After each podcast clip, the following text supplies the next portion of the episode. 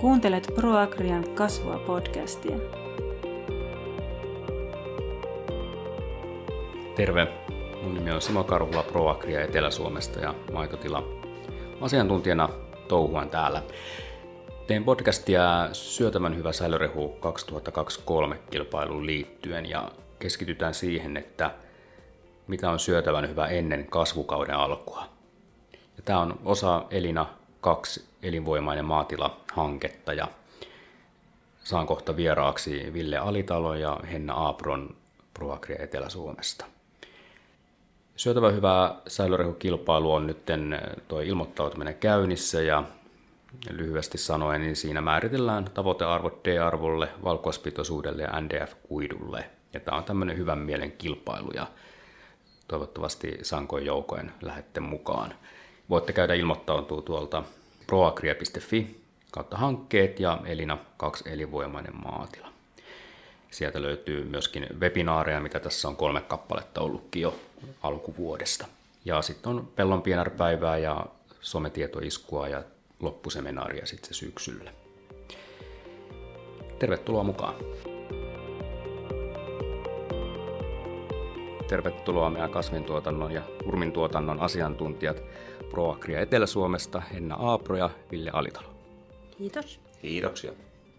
Henna, sä oot vähän niin kuin tämän syötävä hyvä säilörehu tota, kilpailun äiti, niin tota, mitä se on se syötävä hyvä säilörehu? Kiitos.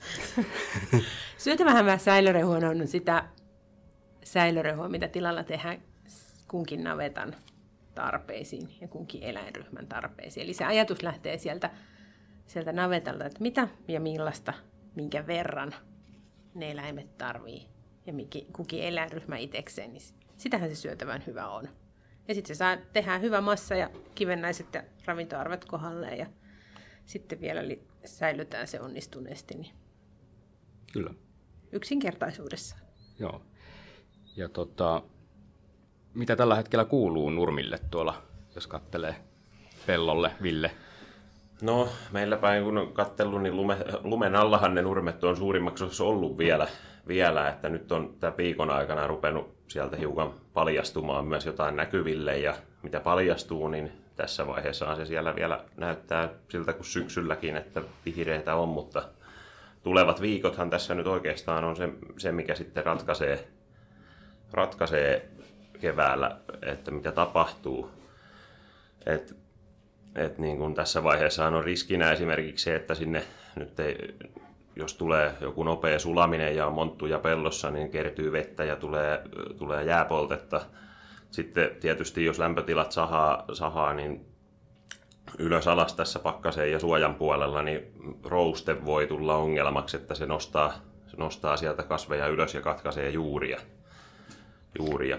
Niin se rouste on varmaan erityisen turmiollinen niin viime syksynä perustetulle nurmille. Kyllä. Niille pienille uusille aluille. Juu, vanhemmathan nyt on yleensä aika tukevasti maassa ja niillä on paljon juuria, että ei niillä, niillä todennäköisesti ole hätää, jos ei nyt mitään ihan ihmeellistä katastrofikevättä tule.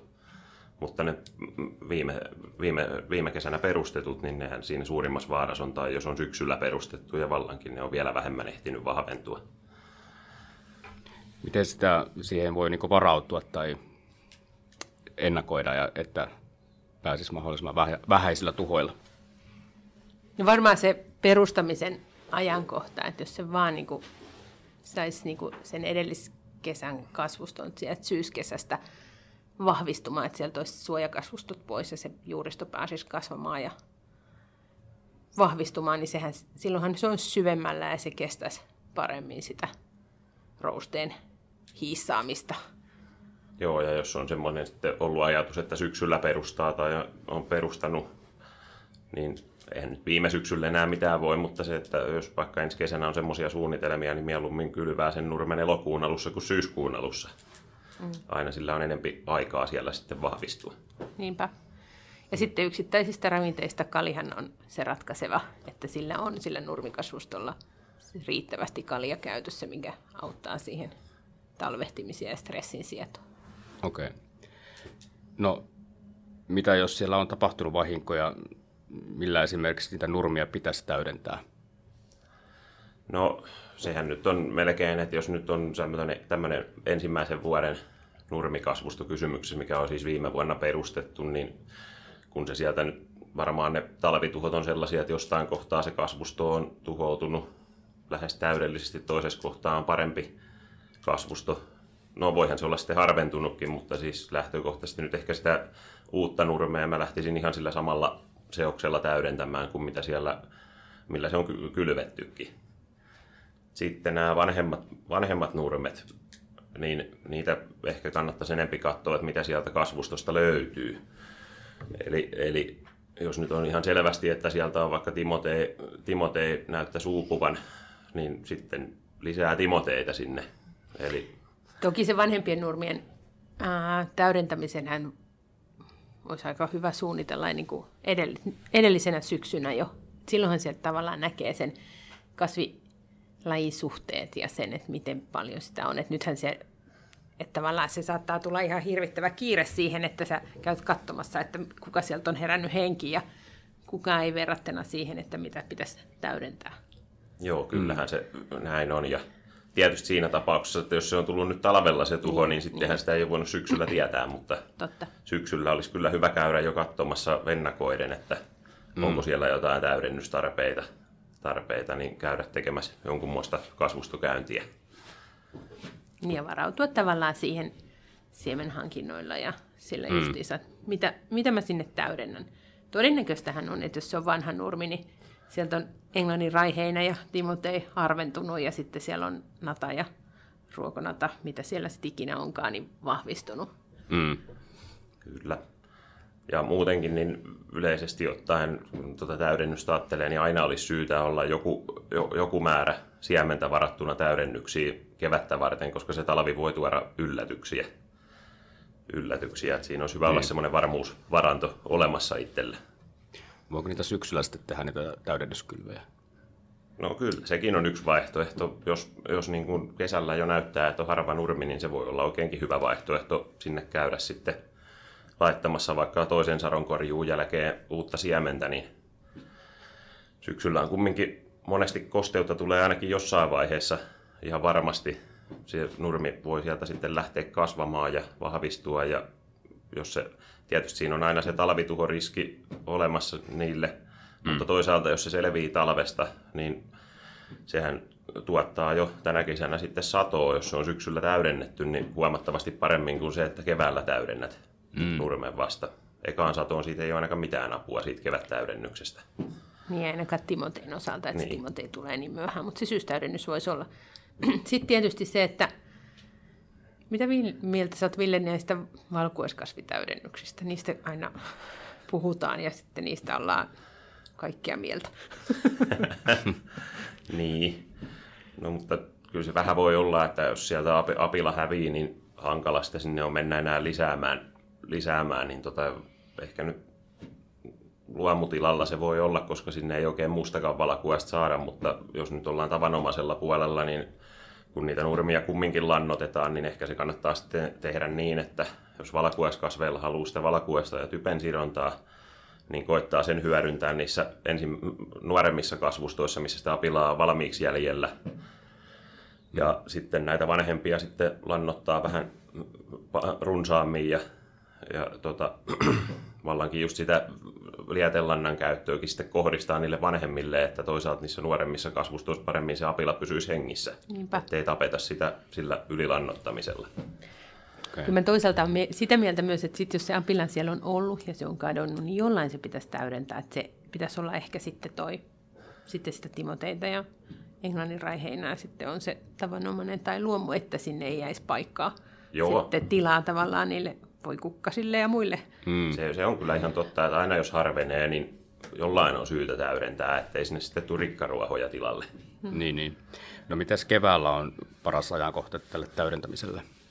No sehän on, kun sattuu semmoinen musta maa ja hyvä pakkasaamu, niin silloin käytännössä silloin, kun saataisiin se kevätkosteus mahdollisimman hyvin käyttöön, mutta ei missään nimestä tiivistetä sitä peltoa.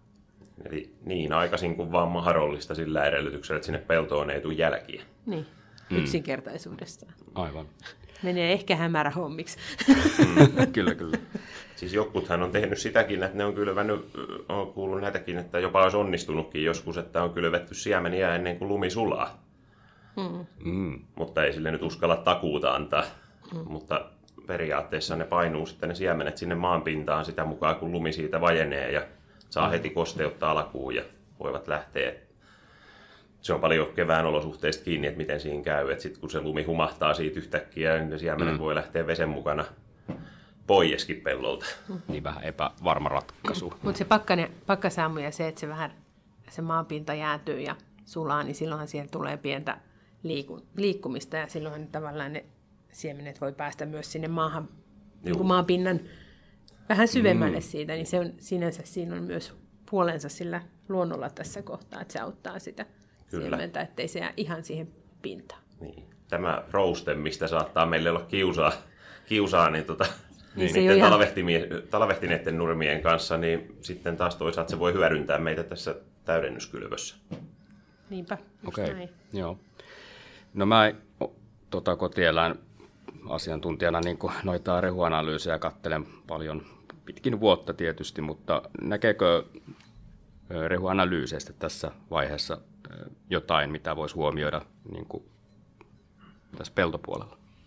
Mä tietysti kauhean mielelläni odottaisin sitä palautetta sieltä, sieltä kotieläin asiantuntijoista tai siitä rehu ruokinnan suunnittelijalta, on se sitten kuka tahansa, että se antaisi sille säilörehulle määreitä tilanväen mm. kanssa totta kai, tai sitten joku, että mitä sieltä pitäisi olla. Mutta kyllähän sieltä näkee, että onko siellä kuitua riittävästi, onko siellä lannoituskohdalla, onko maankasvu, kunto. Sieltä näkee yllättävän paljon, ja sitten mm. pienillä mm. lisäkysymyksillä se löytyy, että korjuajankohan määritykset ja muut sieltä. Niin. Ihan, ihan kauheasti siitä analyysistä ei, niin kun, jos pelkästään analyysin saa, saa käsiinsä, niin hmm. näkee sieltä toki jotain, mutta sekin, että, että jos sieltä vaikka kuitua puuttuu tai on joku, niin se ei nyt ihan suoraan kerro, mutta just niillä pienillä tarkentavilla lisäkysymyksillä, niin sit se kertoo hyvinkin paljon. Hmm. Niin ja onhan hmm. se tietysti se, että onko se rehuanalyysi sieltä, otettu sieltä siilon rintaumuksesta, mikä hmm. tietysti palvelee siinä tapauksessa sitä ruokintaa ja ruokinnan suunnittelua, kun se on keskiarvo.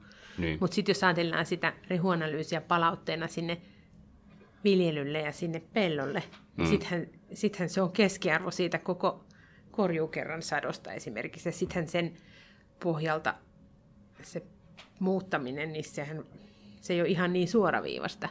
Sitten mm. täytyisi niin kuin päästä siihen lohkotasolle tai kasvustotasolle, kun todennäköisesti ykkö, ykköskorjuukerrassa korjataan sitä satoa tosi monelta lohkolta ja tosi monen ikäisiä kasvustoja, erilaisia kasvustoja. Mm. Niin siinä, siinä tietysti sitten, että siellä on kaikenlaista seassa, niin millä me päästään siihen niihin yksittäisiin kiinni sitten, että mitä pitää tehdä, niin Aivan. se ei ole ihan suoraviivainen, mutta kyllähän se totta kai se antaa osviittaa siitä. Niin. Sitten, sitten jos meillä on paalirehuja, niitä on usealta eri lohkolta niitä näytteitä, sitten me päästään paljon helpommin suoraan sinne lohkotasollekin kiinni, mutta tietysti mm. ei tällä perusteella nyt kenenkään kannata ruveta siirtymään paalirehuun. se, sehän on ihan tilakohtainen juttu, että mikä ratkaisu siinä on paras, onko se paali vai siilo vai mikä. Mm. Mm.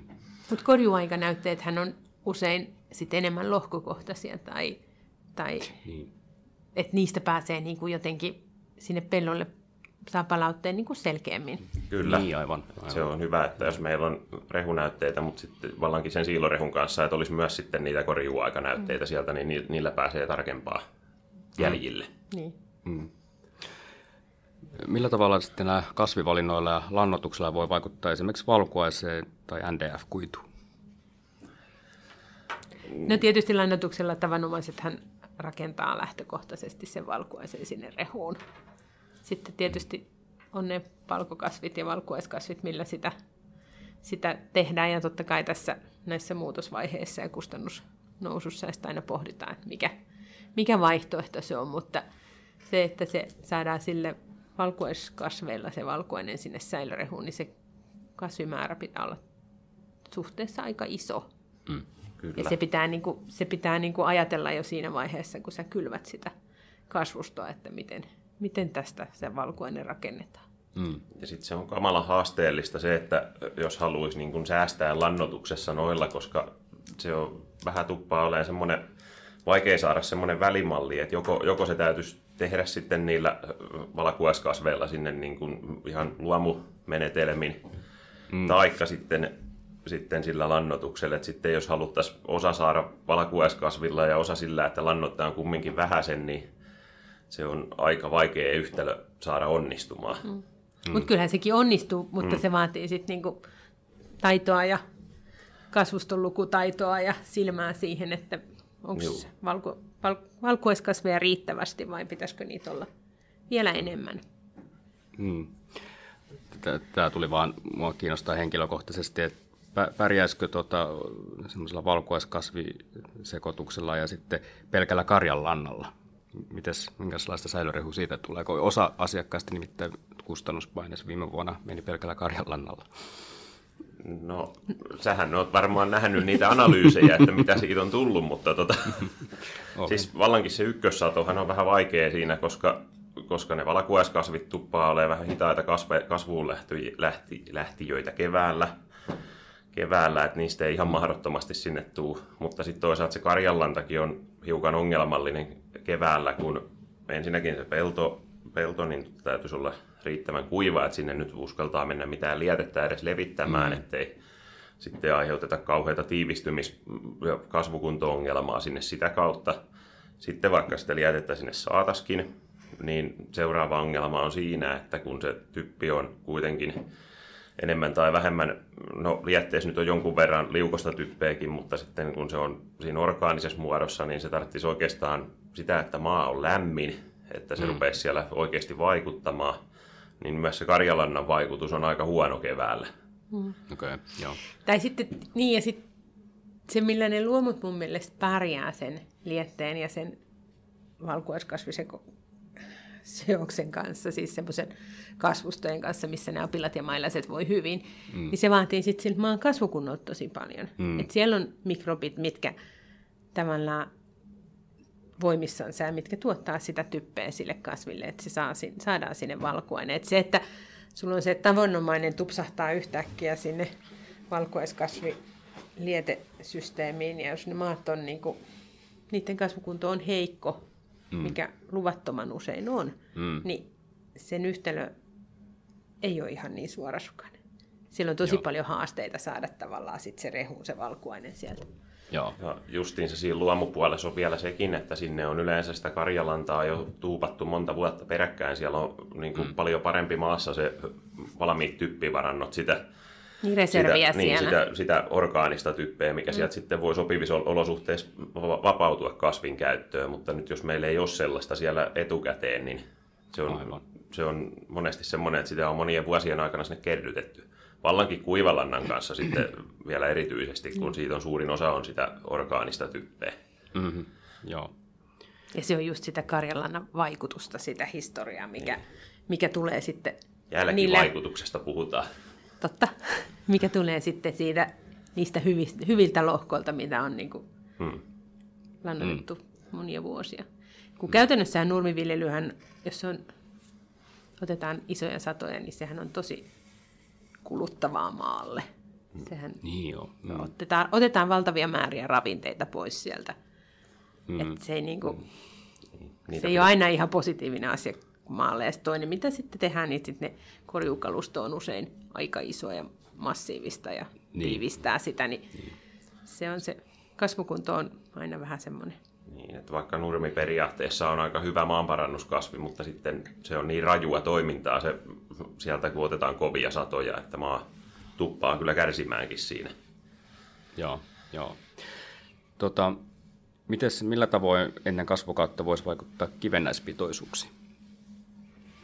No sehän on, ne kivennäisethän tulee kasviin sieltä, jos siellä maassa on se tasapaino hyvällä mallilla. Että tavallaan palataan taas sinne kasvukuntoon aika äkkiä tässä yhtälössä. Mutta tietysti sitten, jos on todettuja tarpeita ja selkeitä maanäytteistä esimerkiksi näkee, että tässä tällä lohkolla on ongelmia jonkun yksittäisen ravinteen kanssa, tai siellä on niin korkea pH, että mangaania ei ole käytettävissä, niin lehtilannoksethan on aika oiva sit siinä tilanteessa korjaamaan sitä Mm. kivennäistilannetta.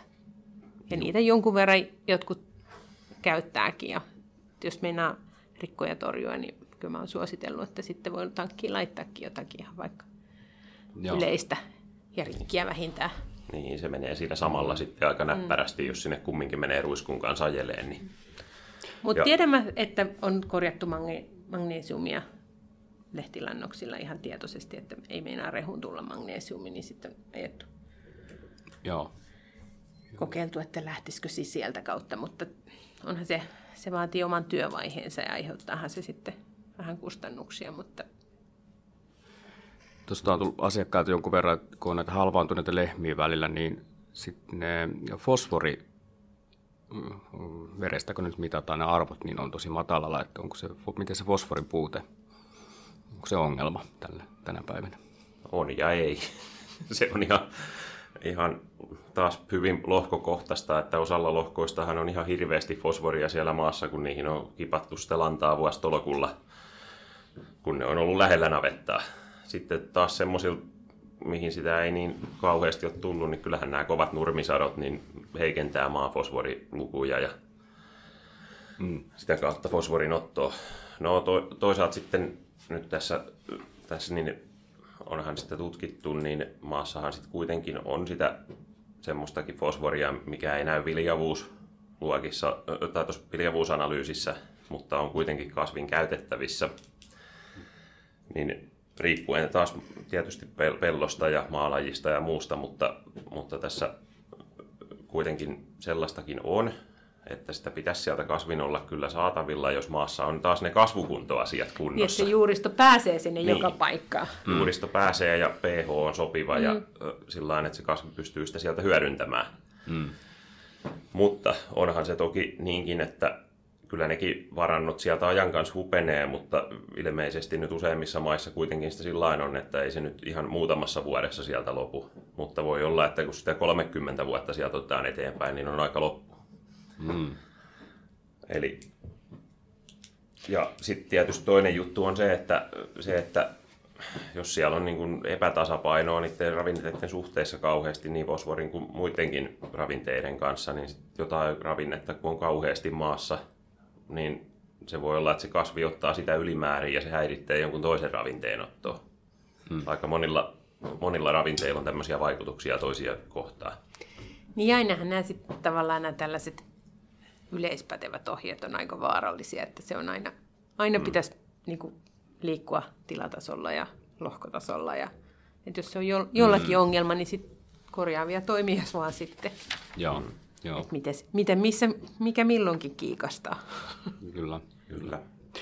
Tota, miten tässä vaiheessa kannattaa huomioida eri eläinryhmät, jos puhutaan nyt naudoista?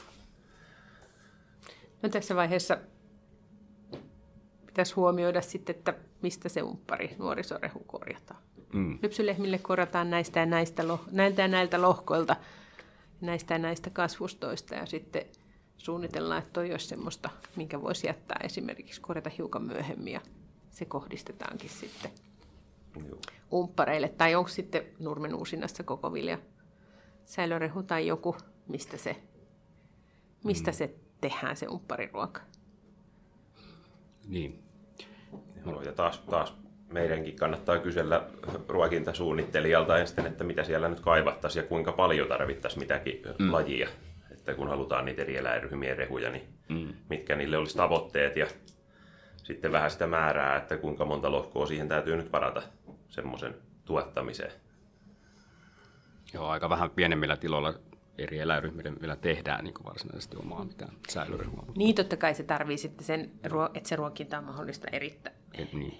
eritellä ja saada sitten niin kuin Kyllä. myös toimimaan se koko ketju. Että ei, me, mm. ei, ei pidä tehdä pellolla hankalammaksi sitä asiaa, kun se navetan tekeminen ikinä onkaan. niin. Kyllä. Kyllä. Tavallaan tietysti pienellä tilalla on se etu, että niitä rehuja on helppo pitää sitten erillään, jos ne tehdään paaliin. Niin. Niin. Mutta toki jos niitä sitten um- sitä umpparirehua kuluu niin vähän, että se paali kerkii mennä huonoksi ennen kuin se eritään syöttää, niin jos siellä on muutama eläin vaan, mitkä sitä tarvittisi. Niin. Ja ehkä se vaatisi just vähän sitä suunnitelmallisuutta enemmän. Niin sitä, siihenhän kauhean moni onnistuminen perustuu siihen suunnitelmallisuuteen. Mm, mm, kyllä. Mutta syötävä hyvä säilörehu kisa etenee tosiaan kovaa vauhtia. Tässä on ollut kolme webinaariakin, jotka on tuolta proagria.fi ja Elina, Elina-hankkeen sivulta katsottavissa. Ja tota, ilmoittautuminen päättyy 15.4. Miksi kuulijan kannattaisi osallistua tähän, tähän kisaan? Syötävän hyvää säilörehukisa. Totta kai, koska se on semmoinen hyvän mielen kisa. Sillä kiinnitetään huomiota, tai sen tarkoitus on kiinnittää tähän säilörehun ruokinnalliseen laatuun huomiota ja siihen, että sille on tosi paljon tehtävissä siellä pellolla ja niillä viljelytoimilla, että mitä se massa on, mitä lähtee säilymään. Ja totta kai kisassa on hauskaa oheisohjelmaa, on suunnitteilla WhatsApp-ryhmää ja ehkä pellon pienarta sille porukalle, mikä on kiinnostunut tästä asiasta ja jaetaan siellä sisäpiiritietoa ehkäpä. Sitten meillä on kisapalkintonakin kylpylän lahjakortti ja tuotepalkintoja kaikkien osallistuneiden kesken, niin totta kai siihen kannattaa lähteä mukaan hyvään porukkaan. Kyllä. Ja nimenomaan se, että kun siinä kilpaillaan itseään vastaan, että et, et, et lähtökohtahan olisi se, että saataisiin itselle mahdollisimman hyvää rehua, niin tämä kilpailu kannustaa just siihen. Mahdollisimman sopivaa omaan käyttöön. Just niin. näin. Navettatilaa ja me toimitetaan, eikö niin? Just näin. Hei, kiitos, kiitos haastattelusta. Onko mitään vielä loppusanoja tähän meidän podcastiin teille mielessä? Ei varmaan mitään erityistä. Tietysti me toivotaan täällä leppoisaa kevättä näille tästä ennen kuin kasvukausi alkaa, ettei tulisi kauheita säätilavaihteluita ja pakkasia ja muita, että noin kaikki nurmet, mitkä on tuolla osin lumen alta paljastunut tai lumen alla, niin ne säilyisi voimina, voimiensa kunnossa siihen saakka, kun lähtee oikeasti kasvukausi liikkeelle. Ja sen jälkeen toivotaan vielä hyvää kesää, että vettä olisi riittävästi. Niin. Joo. Toisaalta hyvät korjuusäät. Näin toivotaan ehdottomasti. Hei, kiitoksia Ville ja Henna ja tosiaan mun nimi on Simo Karhula ja ei muuta kuin oikein mukavaa kevättä. Kiitos. Kiitoksia. Kiitos kun kuuntelit. Mainitsen vielä loppuun elinvoimainen kasvitila ja elinvoimainen maitotila Facebook-sivustot. Voit käydä sinne liittymässä ja sinne ajan tasasta tietoa koko ajan tulee ja pysy kärryillä, että missä vaikkapa tässä syötävän hyvä säilörehu kilpailussa, miten sinä edetään. Kiitos ja kuulemiin.